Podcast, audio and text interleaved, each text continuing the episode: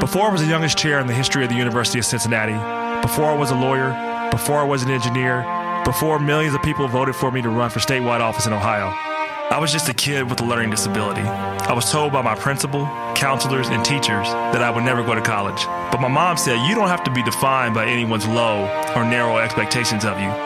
You define yourself, for yourself, by yourself.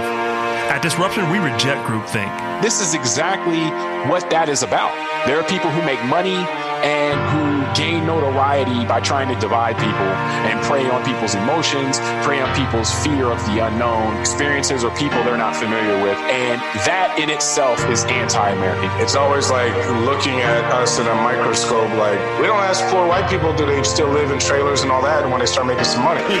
Disruptors are willing to challenge the status quo. The numbers bear out that law enforcement disproportionately targets African American communities and African Americans in terms of how laws are enforced, when they're enforced, and, and how aggressively they're enforced, and then how aggressively they're sentenced. It's called disenfranchisement. You give them nothing to lose, and then you wonder why they act like they have nothing to lose. Disruptors don't wait for a seat at the table. Uh, if you're not uh, at the table, it means you're likely on the menu. Uh, and so, you know, uh, my way of getting off the menu is by pulling up a seat to the table.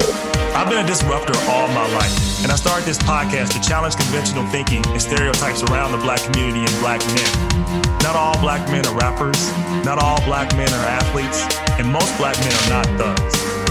If you believe we can change the narrative, if you believe we can change our communities, if you believe we can change the outcomes, then we can change the world.